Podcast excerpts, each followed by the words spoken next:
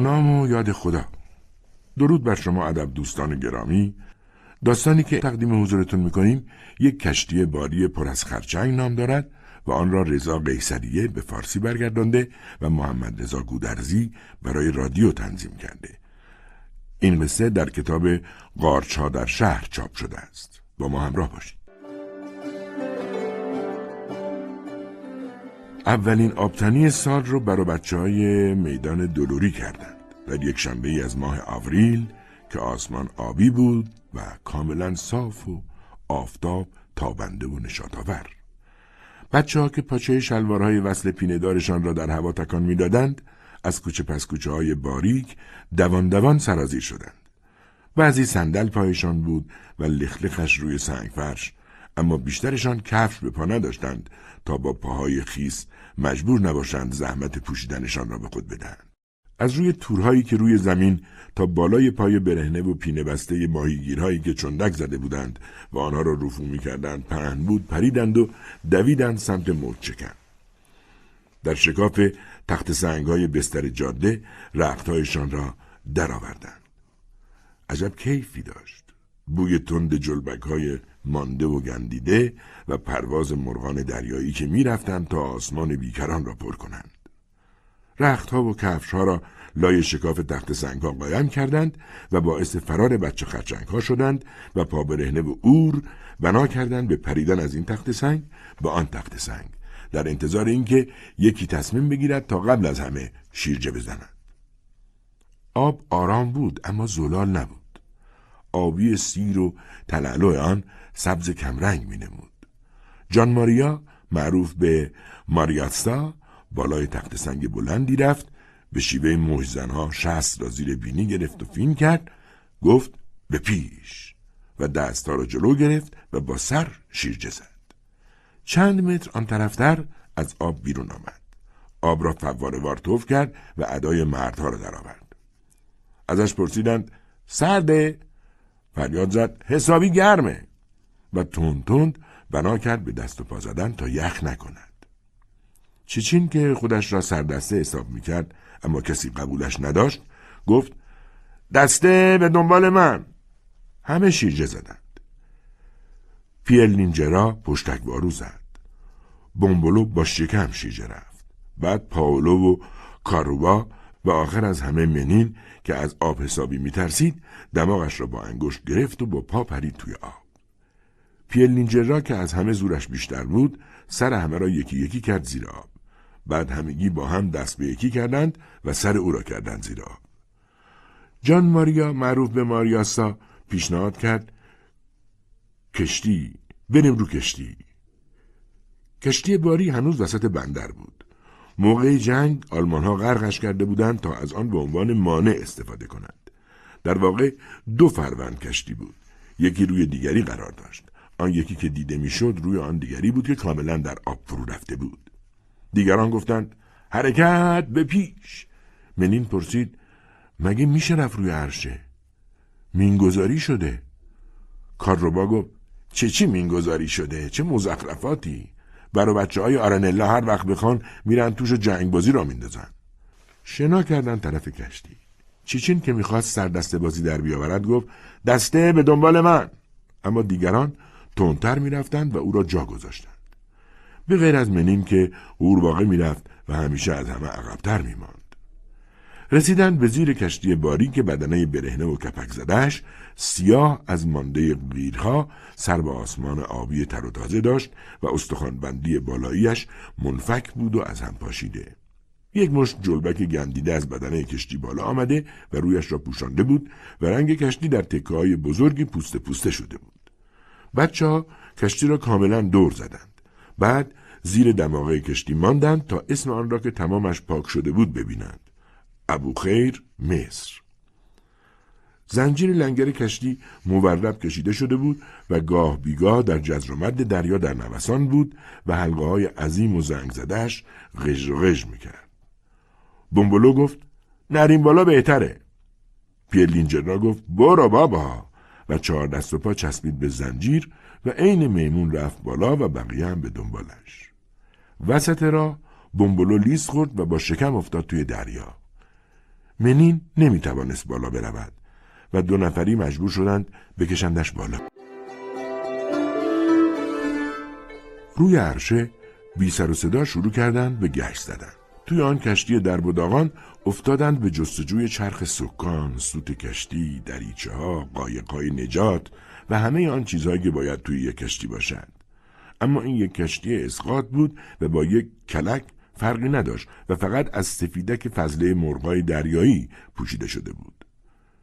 پنج مرغ دریایی نشسته بودند روی دیواری و تا صدای پاهای برهنه آن دار و دسته را شنیدند یکی بعد از دیگری بالها را محکم به هم زدند و به پرواز درآمدند. پاولو گفت چیش. و پیچ موره درشتی را که افتاده بود برداشت و به سمت آخریشان پرتاب کرد. چیچین گفت دسته پیش به سمت موتورخانه. مطمئنا بازی وسط موتورخانه یا توی انبار کشتی بیشتر میچسبید. کارابا پرسید میشه رفت تو کشتی زیریه؟ این دیگه خیلی عالی میشه.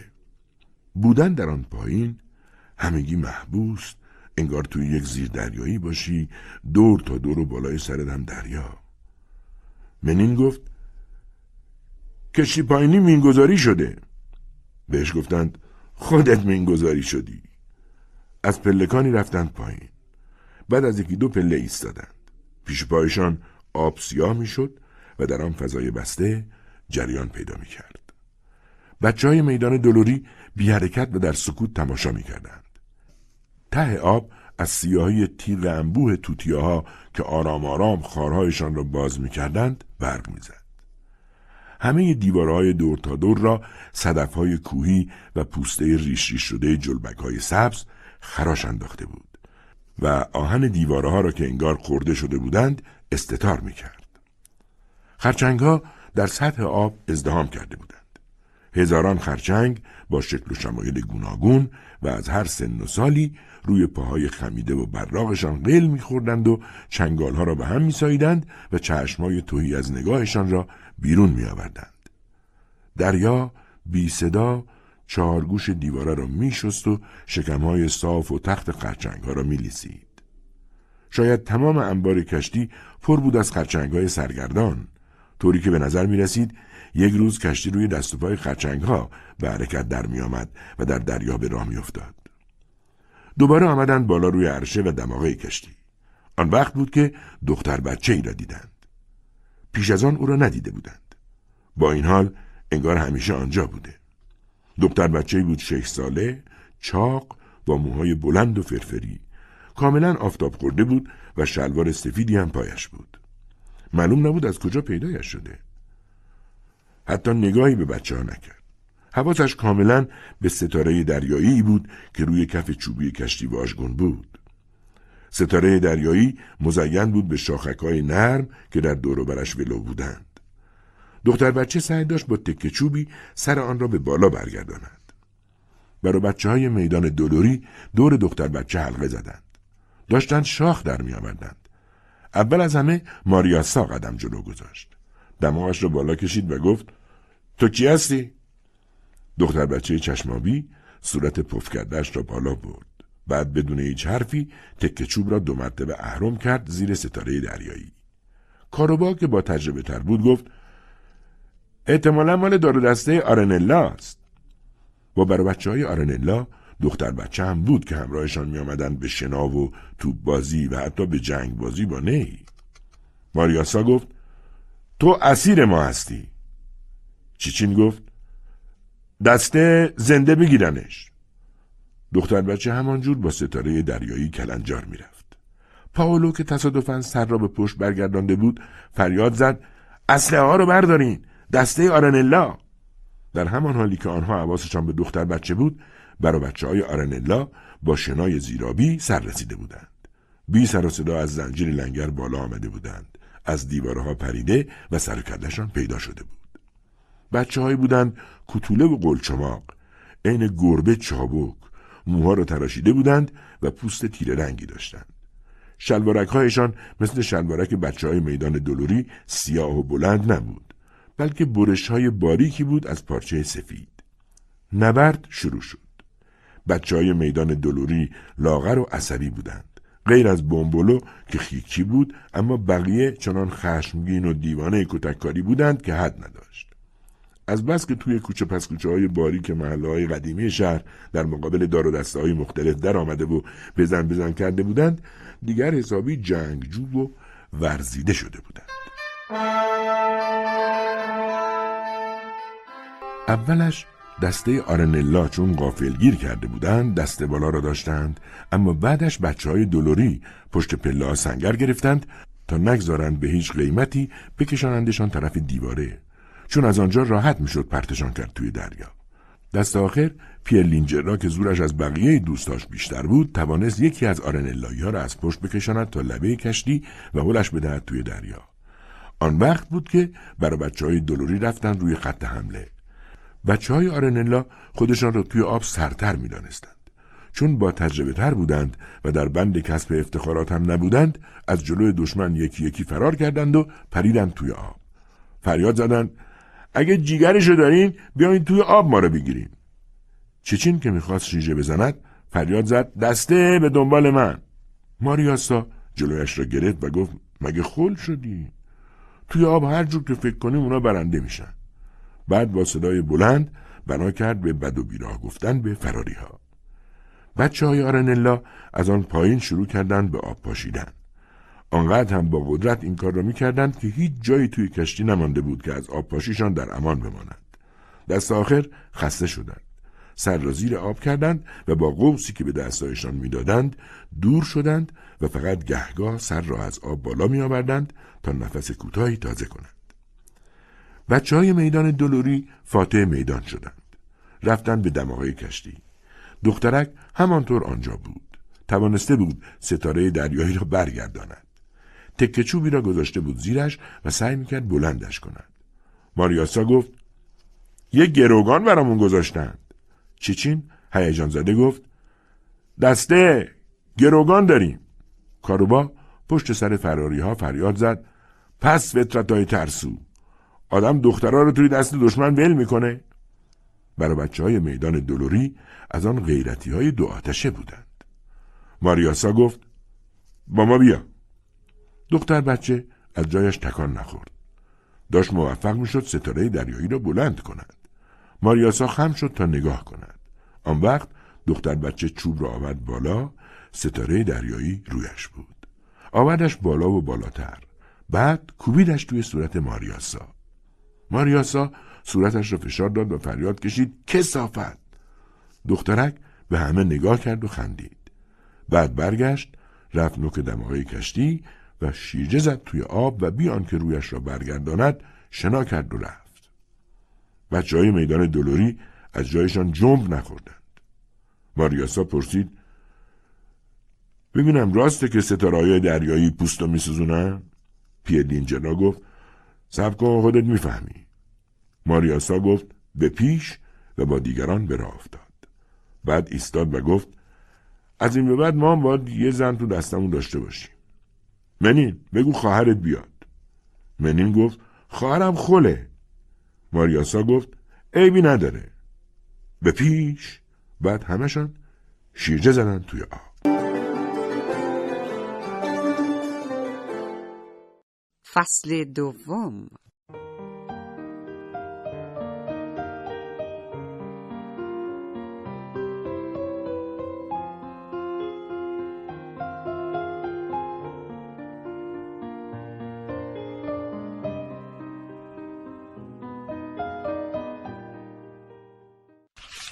دبیر بخش آگهی های شهری اسم مرا از آن سر واحد خبر صدا زد و اشاره کرد دنبالش بروم. به دفترش که رسیدم پشت میزش بود. زن و مردی هم آنجا بودند. مرد بیقرار و سر پا بود و زن صورتی کشیده و استخوانی داشت. زن دو دستی بند کیف دستیش را گرفته بود و کت و دامنش مثل موهای خاکستریش تهرنگی از کبودی داشت. مرد کوتاه و خپل و قلمبه بود ولی چال روی لپش او را با نمک جلوه می‌داد. مرد به زنش نگاه کرد و گفت ببینید نمی‌خواستم جار و جنجال بشه. فکر کردیم شما بدونید بهتره. دبیر سرویس شهری گفت ولی که باید بدونیم. ایشون آقای گیونز هستند. آقای برنارد گیونز. این اسم تو رو یاد چیزی نمیندازه؟ گفتم یه چیزایی گفت خب اجازه بده یه راهنمایی بکنم ایشون نمردن.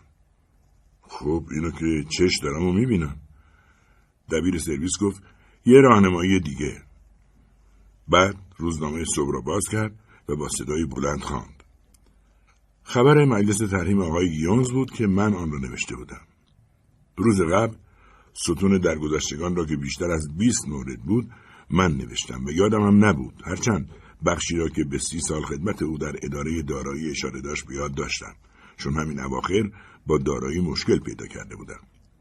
گیونز که به آگهی تحریم خود گوش می‌کرد به من و او نگاه می‌کرد. آنقدرها که اولش فکر کردم کوتاهت نبود.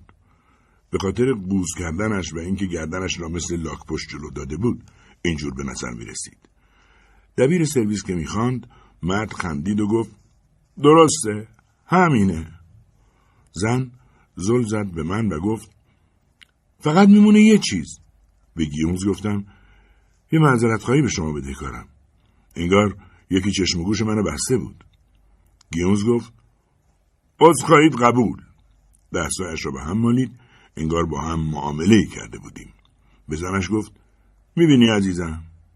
تنز ماجرا رو می‌بینی؟ مارک توین می‌گفت گزارشهایی درباره مرگ من. دبیر بخش به من گفت خب چطور این اتفاق افتاد؟ نمی‌دونم. زن گفت یعنی چه نمی‌دونم؟ گیونز گفت دلی حسابی دلخوره. دبیر بخش گفت حق دارن دلخور باشن.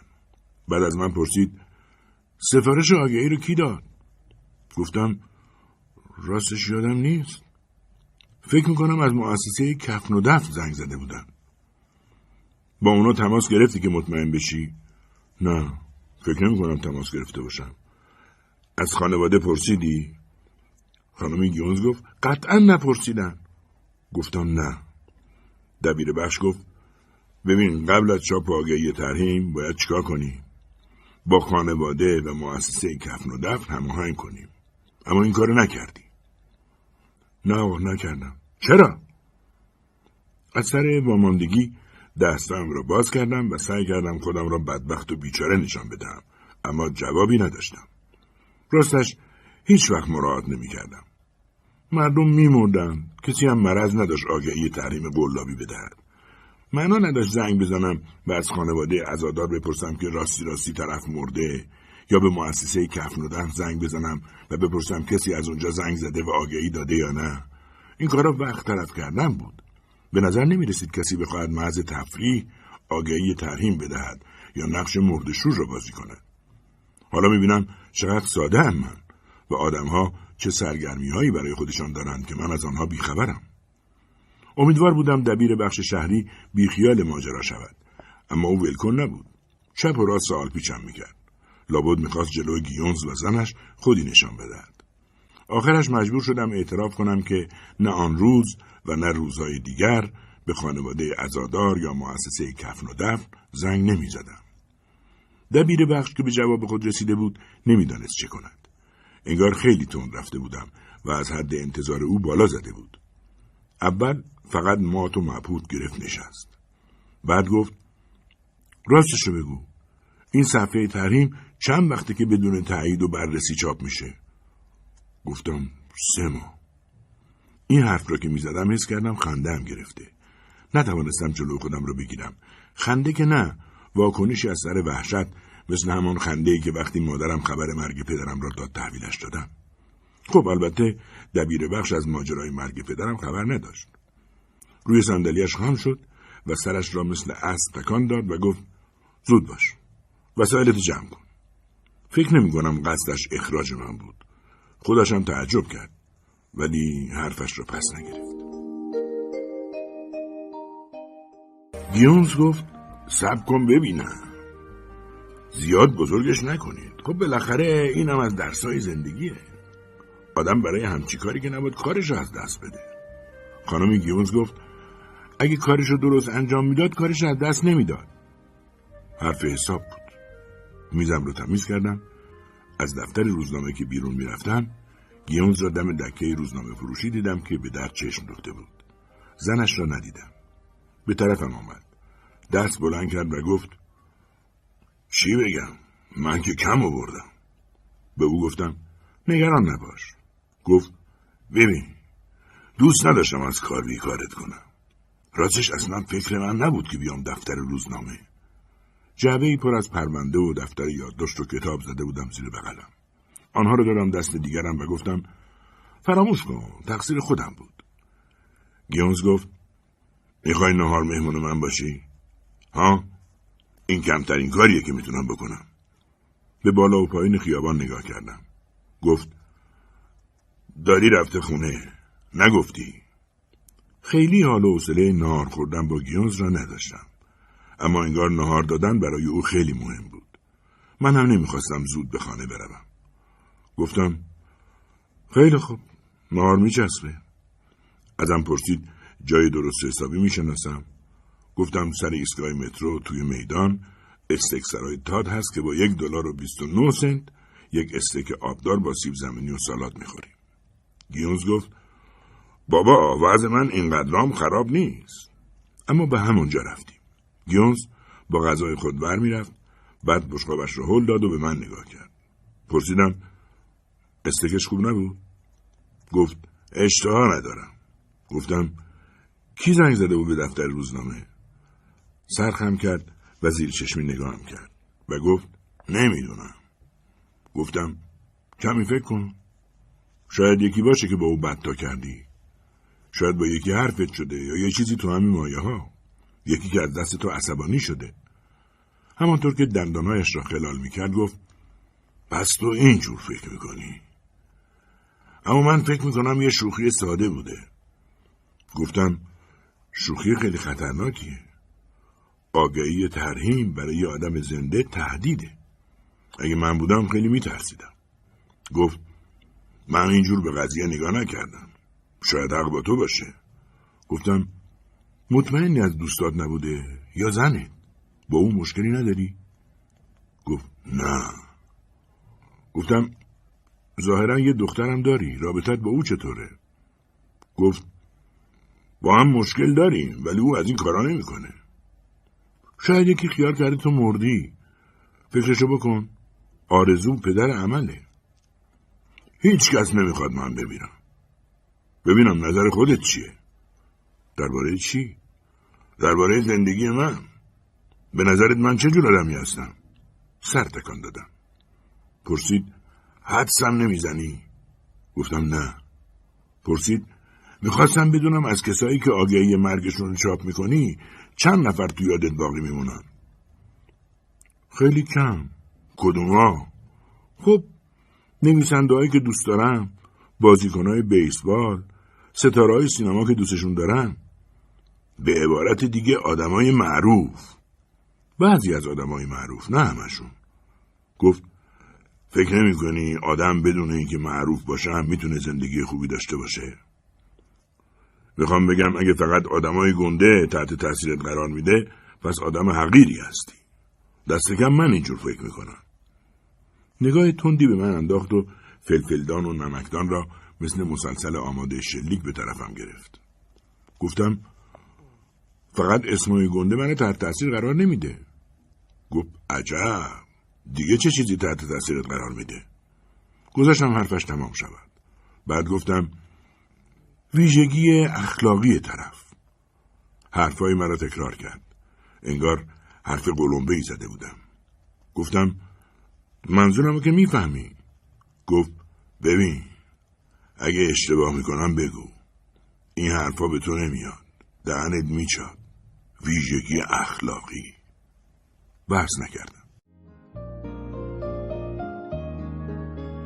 وقتی دید جواب نمی‌دهم گفت خب فکر می‌کنی آگهی فوت خودتو به یاد بیاری؟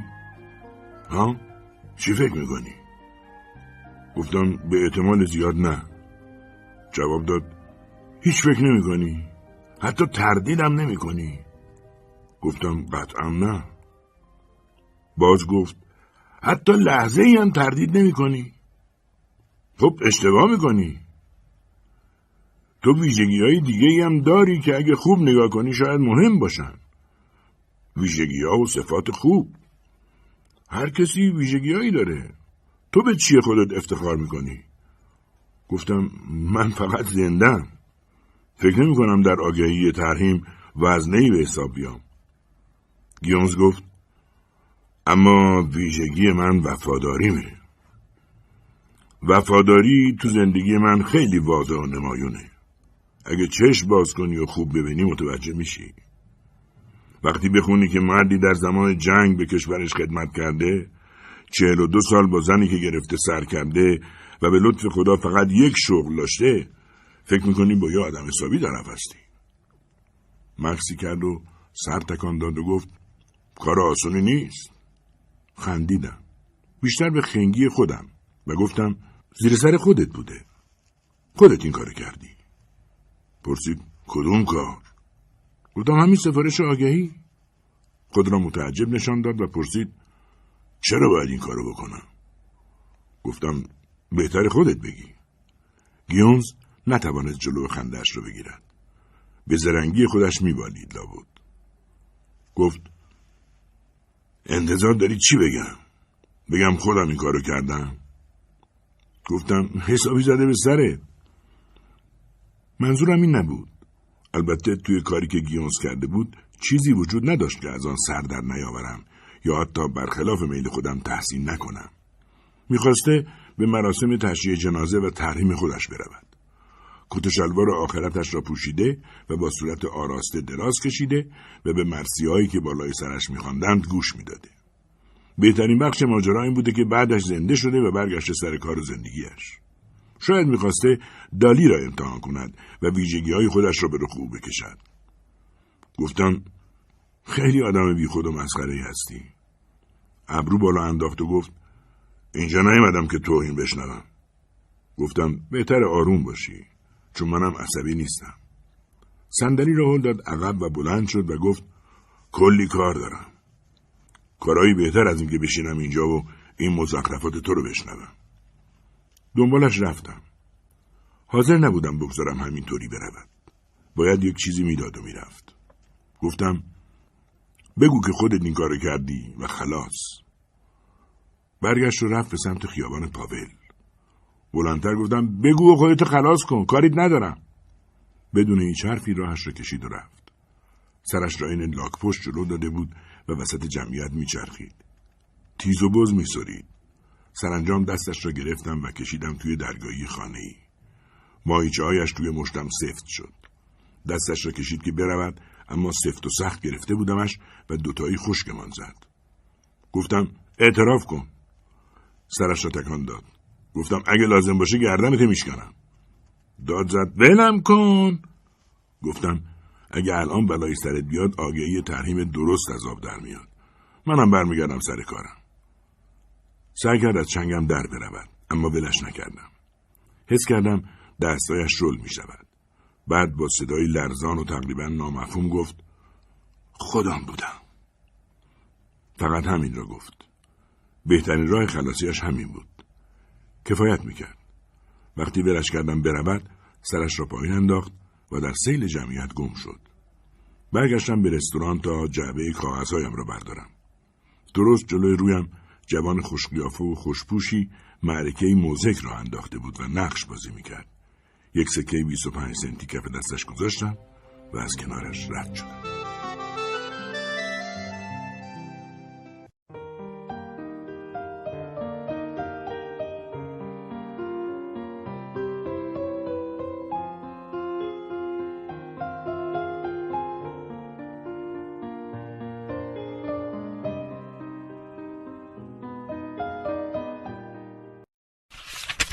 رو به آسمان در شب.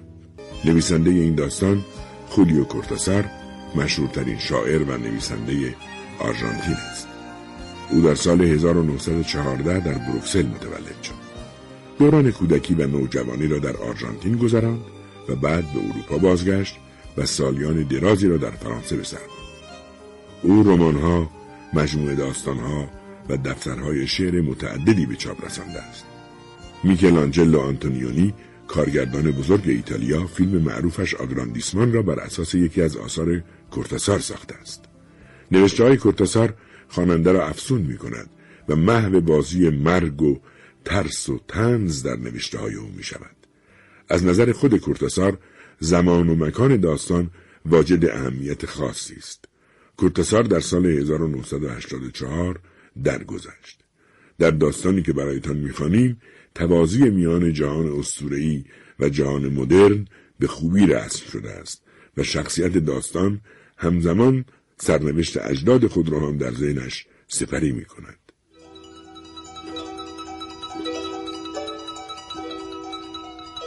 در نیمه های راهرو دراز هتل فکر کرد که باید دیر شده باشد و بر سرعت گام ها افزود و به طرف موتورسیکلتش رفت.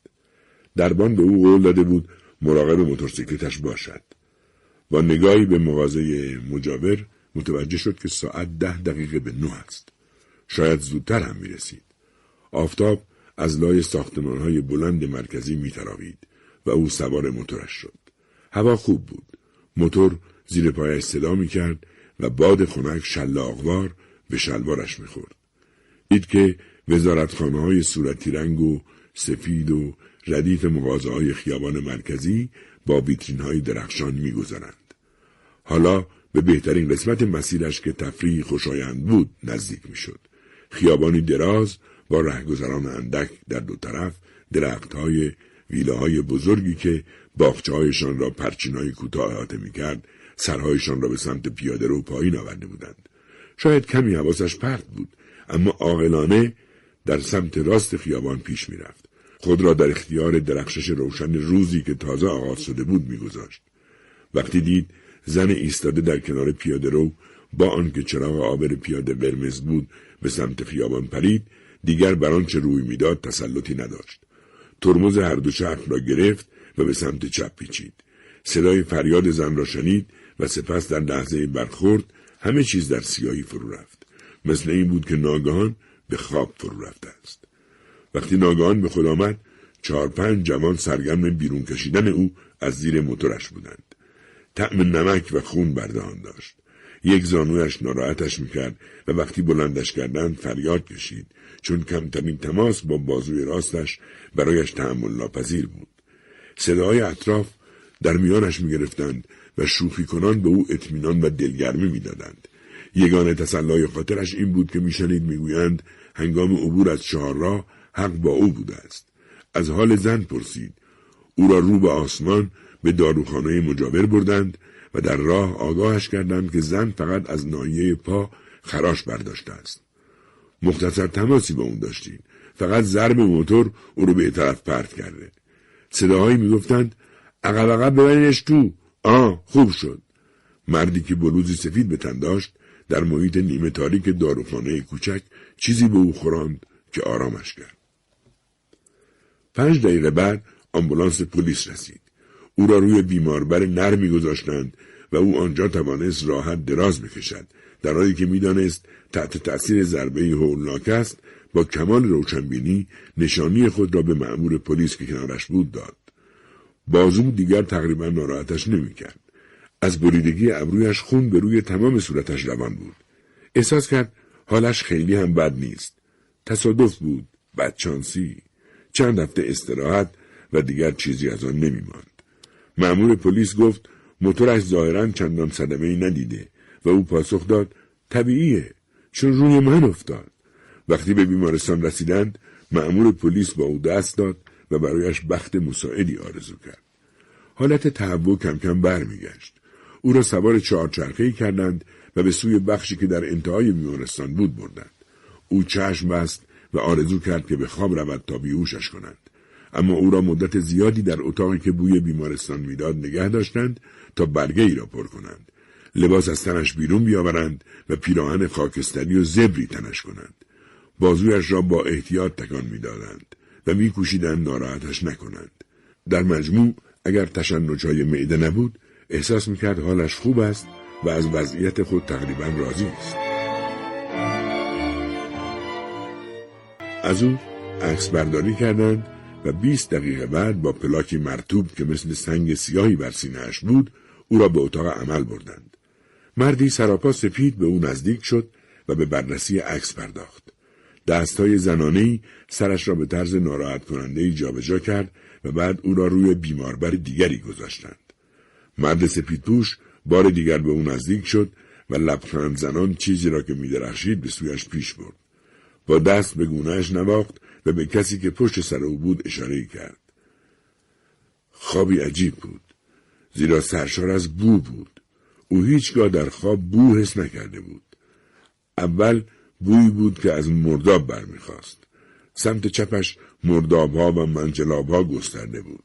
سپس این بو زایل شد و جای خود را به عطری داد که مانند شبی که در آن آستکها سر در پیش نهاده بودند تیره و پیچیده بود.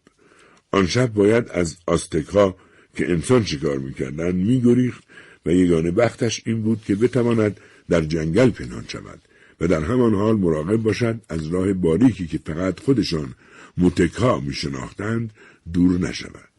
ولی بزرگترین شکنجهش این بو بود. گویی با آنکه کاملا خواب را پذیرفته بود در وجودش چیزی در برابر این مزاحمت نامعمول سر بر می داشت. با خود فکر کرد بوی جنگ میده. به حکم غریزه به خنجر سنگیش که به کمربندی بافته شده از پشم آویخته بود دست برد. هیاهوی ناگهانی ناگزیرش کرد خود را پایین بکشد و بی حرکت و لرزان در انتظار بماند. این احساس ترس امری نامعمول نبود. غالبا در رویاهایش ترسی به سراغش می آمد. بسیار دور. بیگمان در آن سوی دریاچه آتشهای اردوگاه های موقتی روشن بود. در آن پایین روشنایی سرخی آسمان را رنگ می کرد. شاید جانوری بود که مانند او از بوی جنگ می گریخت. به کندین قد راست کرد و باز بو کشید. دیگر چیزی شنیده نمی‌شد. اما ترس باقی بود. مانند بو و بخور ملایم جنگ. باید راهش را دنبال می‌کرد.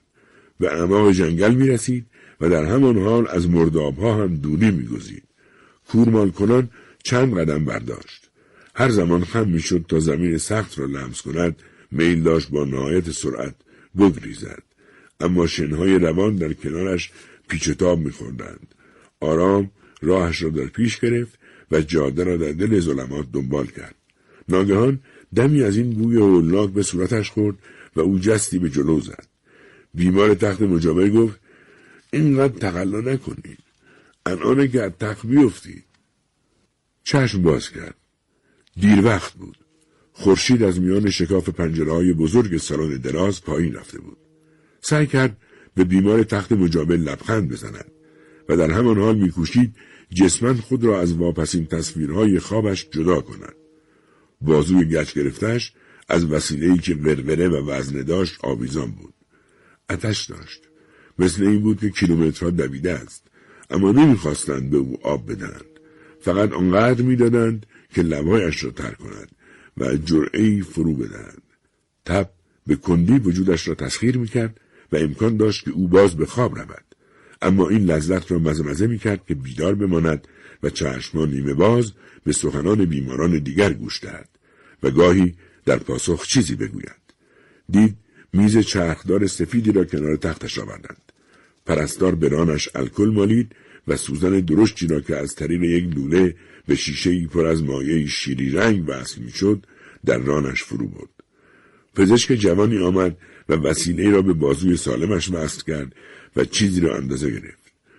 شب گسترده می‌شد و تب او را به حالتی میکشاند که در آن اشیاء برجسته به نظر می رسیدند.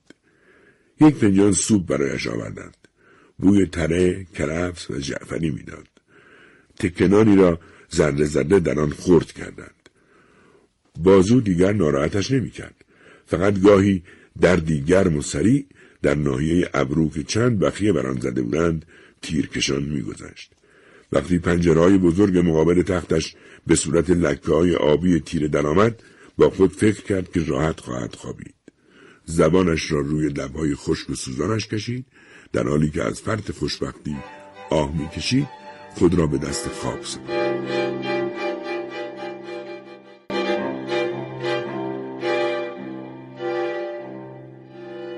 حس می‌کرد دوان دوان از میان ظلمتی عمیق میگذرد. هرچند در بالای آسمان جایی که نوک درختان بود سیاهی کمی کم رنگتر می‌شد. با خود فکر کرد دیگر در جاده نیستم. پاهایش در بستری از برگ و گلولای فرو می‌رفت و همین که قدم برمی داشت شاخه های درخت های جوان شلاقوار بر پیکر و پاهایش می‌خورد. نفس نفس زنان خم شد تا گوش کند. شاید می توانست جاده را در نخستین روشنایی های روز ببیند. دستش ناخداگاه دسته کارد را می. تلسم محافظ برگردنش آویخته بود. لبهایش را به زحمت تکان داد و دعای ذرت را زمزمه کرد. اما در همان حال احساس می کرد انتظار در ظلمات این جنگل انبوه ناشناس تحمل ناپذیر می شود. جنگ بزرگ همراه با طلوع ماه نو آغاز شده بود و سه روز و سه شب بود که ادامه داشت. اگر موفق می‌شد خود را به قلب جنگل واقع در آن سوی مردابها برساند شاید جنگ جویان آستک رد او را گم می‌کردند مسئله این بود که زمان مشخص شده مقدس سپری می‌شد شکار تا زمانی ادامه میافت که مردان مقدس بازگشت را علامت می‌دادند تا این دوران مقدس سپری نمی‌شد او رو در روی شکارچیان قرار داشت صدای فریادهایی شنید و با خنجری که در دست داشت جستی زد و قد راست کرد به نظرش رسید که آسمان در افق آتش گرفته است و مشعلهایی دید که در میان شاخه ها کاملا نزدیک تکان میخوردند. بوی جنگ تحمل ناپذیر بود و انگامی که اولین دشمن به سویش هجوم آورد او از فرو بردن کاردش در سینه او تقریبا احساس لذت کرد. آن زمان روشنایی ها و فریادهای شادمانه دورش می‌کردند. یکی دو بار دیگر هم فضا را شکافت ولی بعد از آن تنابی از پشت سر او را گرفت. بیمار تخت مجاور گفت اثر تبه. وقتی منم عمل کرده بودن همینطور دچار کابوس می شدم. کمی آب بخورید. اون وقت می بینید که چقدر راحت شدید. بعد از ظلمتی که او از آن باز میگشت روشنایی ملایم سالن به نظرش لذت بخش رسید. لامپی بنفش بالای دیوار انتهای اتاق مراقب او بود. صدای صرفه و نفسهای تند و گاه گفتگو با صدای آهسته به گوش می رسید. اگر این تعقیب وجود نداشت همه چیز مطبوع بود. بهتر بود به کابوس فکر نکند. با بسیاری چیزهای سرگرم کننده می توانست خود را مشغول کند. شروع به بررسی گچ بازویش و هایی که راحت آن را در هوا نگه می داشتند کرد. روی میز بالای سرش شیشه آب معدنی گذاشته بودند. شیشه را حریسانه به دان برد. حالا تختها و کمدهای شیشه ای را تشخیص می‌داد. تب ظاهرا پایین آمده بود. احساس می‌کرد که پیشانیش خنکتر شده. درد ابرو دیگر ناراحتش نمی‌کرد. فقط خاطره ای از آن باقی مانده بود. خودش را می‌دید که از هتل بیرون میآمد و موتورش را بر می داشت. چه کسی می توانست فکر کند که کار به اینجا می کشد؟ کوشید لحظه تصادف را به یاد بیاورد و ناگزیر شد با خشم اعتراف کنند که چیزی چون یک حفره یک خلا که او موفق به پر کردنش نمی‌شد وجود دارد. بین ضربه و لحظه ای که او را بلند کرده بودند بیهوشی یا چیز دیگری وجود داشت که نمیگذاشت او وضع خود را روشن کند. در همان حال حس می‌کرد که این حفره به اندازه ابدیت دوام آورده است. مثل آن بود که او در این حفره مسافتهای افسانهواری را پیموده است. ضربه برخورد شدید با کف خیابان بلند کردن او از زمین و بیرون آوردنش از چای عمیق نوعی تسکین در خود احساس می‌کرد. با وجود درد بازوی شکسته با وجود پارگی ابرو و کوفتگی زانو تسکین بازگشت به روشنایی و احساس برخورداری از کمک دیگران برایش وجود داشت. شگفت بود. به موقع باید از پزشک معالجش سوال می‌کرد. بار دیگر خواب او را در میره بود در بالا روشنایی چراغ بنفش کم کم رو به خاموشی میگذاشت. بوی رطوبت بار دیگر گلویش را گرفت. بوی سنگی که آب از آن میتراوید. ناگزیر شد کاملا به خود بیاید. گشودن چشمها و تماشای اطراف سودی نداشت. او در سیاهی کامل بر بود. خواست برخیزد تنابهایی بر منچه و حوزکهایش احساس کرد. آن لحظه روی زمین و بر فرشی از سنگهای بزرگ و نمناک جا گرفته بود. سرما به پشت برهنه و پاهایش می رسید. با زحمت هر طور که می توانست با چانه دنبال تلسم دوره گردنش گشت و متوجه شد آن را برداشتند. این بار دیگر از دست رفته بود و هیچ دعایی او را از آنچه در انتظارش بود نمی توانست برهاند. از دور صدای تبلهای جشن را شنید. گویی از لابلای سنگهای زندان به درون نشر می‌کرد. او در زندان معبد بود و در انتظار رسیدن نوبتش به سر می‌برد. فریادی به گوشش رسید. فریادی هم که روی دیوارها کمانه کرد. فریادی دیگر که به شکوه بدل شد. او بود که در ظلمت فریاد می‌کشید. تمام پیکرش در برابر آنچه به زودی به پایان می‌رسید از خود به دفاع برمیخواست. به یاران خود که در زندانهای دیگر بودند میاندیشید و به آنهایی که همان زمان از پلکانهای قربانگاه بالا می‌رفتند میاندیشید. فریاد دیگر سر داد و این بار فریاد خفه بود. تقریبا دیگر نمی‌توانست دان باز کند. صدای گوشخراش و نازک قفلها چون ضربه شلاق تکانش داد. دیوانوار دست و پای زد و کوشید خود را از تنابهایی که در تنش فرو می‌رفتند برهاند. به خصوص بازوی راستش سر ستیز داشت.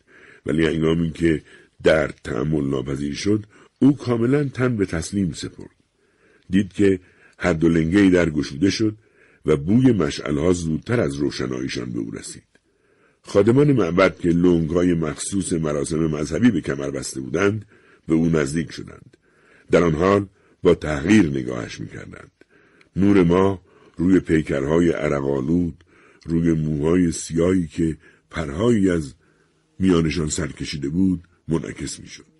تنابها را گرفتند و او احساس کرد که دستهایی گرم و سخت چون مفرق او را گرفتند و باز رو به آسمان از جا بلند کردند و در طول راهرو با خود بردند. مشعلداران پیش می‌رفتند و نور مبهم مشعلهایشان دیوارهای نمناک گذرگاه را روشن می‌کرد. تاق چنان کوتاه بود که خادمان ناگزیری بودند سرخم کنند. بالاخره سقف تمام شد و ستاره ظاهر شدند و پلکان بزرگ زیر فریادهای شادی دشمنان قد برافراشت. کار پایان میافت تمام وجودش برمیآشفت. چگونه می‌توانست مانع از وقوع امری اجتناب ناپذیر شود؟ چرا که تلسم او را قلب واقعیش را از او جدا کرده بودند. با یک جست خود را در شب بیمارستان زیر سقف بلند و مطبوع باز یافت به خود گفت حتما فریاد کشیده است. اما بیماران مجاور در سکوت عمیق غرق در خواب بودند. بطری بالای سرش به حباب میمانست. یک بار دیگر لذت این را که فهمیده بود از خواب بیدار شده است مزمزه کرد. به زودی صبح می‌شد ولی برخلاف میلش چرت به سراغش آمد. سعی کرد با دست سالمش شیشه آب را بردارد ولی نتوانست. بار دیگر راهرو پایان منپذیر از صخره به صخره دیگر ادامه داشت و او رو به آسمان ناله گنگ سر داد. اندک دیگر تاق به پایان می رسید و راهرو رو به بالا می رفت و چون دهانه تاریک گشوده می شد و خادمان معبد قد راست می کردند. بعد ماه هلال شکل از فراز آسمان در برابر صورتش پدیدار شد. در برابر چشمانش که نمی‌خواستند ماه را ببینند و بسته می شدند و باز ناامیدانه گشوده می شدند تا بکوشند متوجه سوی دیگری شوند تا شاید باز بتوانند سقف حمایتگر بیمارستان را ببینند. ولی هر بار که چشم می گشود باز هم شب پلکانی و ماه بود و او را در حالی که سرش به عقب افتاده بود در طول پلکانی حمل می کردند و آن بالا توده هیزم بود و ستونهای دود خوشبو و او ناگهان سنگ سرخ را دید که درخشان از خون تازه بود و اثر پاهای قربانی ها تا پای پلکان شمالی روی زمین کشیده شده بود. در واپسین امید در حالی که به پلکا فشار می آورد و مینالید کوشید بیدار شود. حتی فهمید که روی تختش بی حرکت افتاده است ولی بوی مرگ را حس کرد و انگامی که چشم گشود جلاد را دید که با کارد سنگی به سویش پیش می آمد. سر تا پا غرق خون بود. باز چشمها را بست ولی این بار به رویای دیگر فرو رفت. رویایی که در آن او سوار بر حشره فلزی درشتی خیابانهای عجیب شهری حیرت انگیز را که آراسته به چراغهای سبز و سرخ روشن بی شعله و دود بود طی می‌کرد. البته در این رویا نیز کسی کارد به دست به او نزدیک می‌شد. به او که چشما را بسته میان توده هیزم خوابانده شده بود.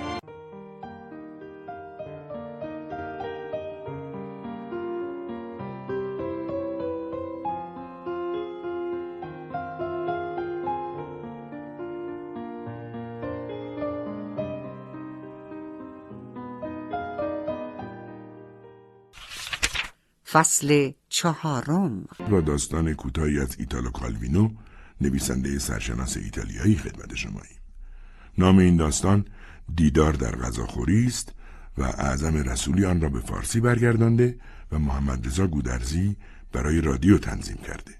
با ما همراه باشید. فورا فهمیدم که قرار بود اتفاقی بیفتد. آن دو از دو طرف میز مثل ماهی های یک آکواریوم با نگاهی بیحالت به هم نگاه می‌کردند. معلوم بود که با هم غریبند و اصلا همدیگر را نمی‌شناسند. دو حیوان بیگانه از هم بودند که یکدیگر را زیر نظر گرفته و به هم اعتماد نداشتند. زن اول آمده بود. زنی درشتندام و سیاپوش و بیتردید بیوه. فورا به این نتیجه رسیدم بیوه است که از اطراف برای خرید و فروش به شهر آمده. در غذاخوری های 60 لیتری یعنی همان جایی که من غذا می‌خورم این قماش آدم ها زیاد پیدایشان می شود. بازار سیاهی های عمده و خورده پایی که صرف جویی یادگار دوران فلاکتشان است. با این حال وقتی یادشان میآید جیبهایشان پر از اسکناس های هزار لیری است گاه و بیگاه ولخرجی هایی هم می کنند. ولخرجی هایی که وادارشان می کند اسپاگتی و استیک سفارش دهند در حالی که ما مجردهای لاغر مردنی غذاهای مختصری می خوریم. نگاه های طولانی به آنها می اندازیم و با عجله سوپمان را هرت می کشیم. زن حتما یک بازار سیاهی پولدار بود.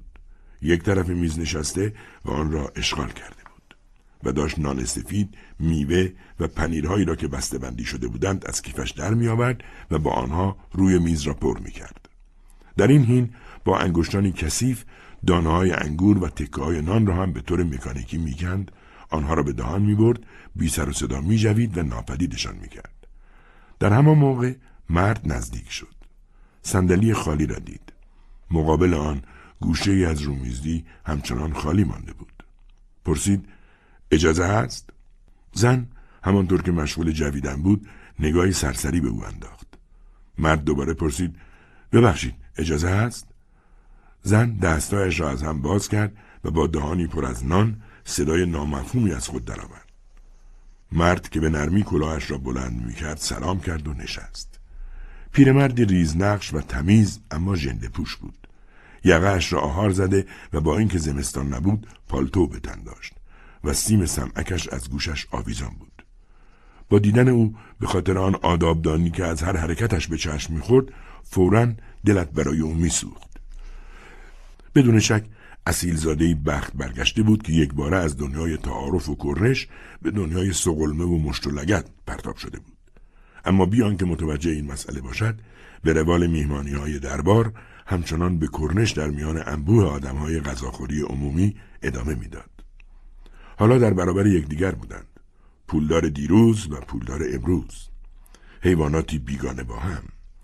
زن پتوپند بود. با دستایی بزرگ که مثل های خرچنگ روی رومیزی قرار گرفته بود و طوری نفس می‌کشید که گویی خرچنگ در گلویش گیر کرده بود.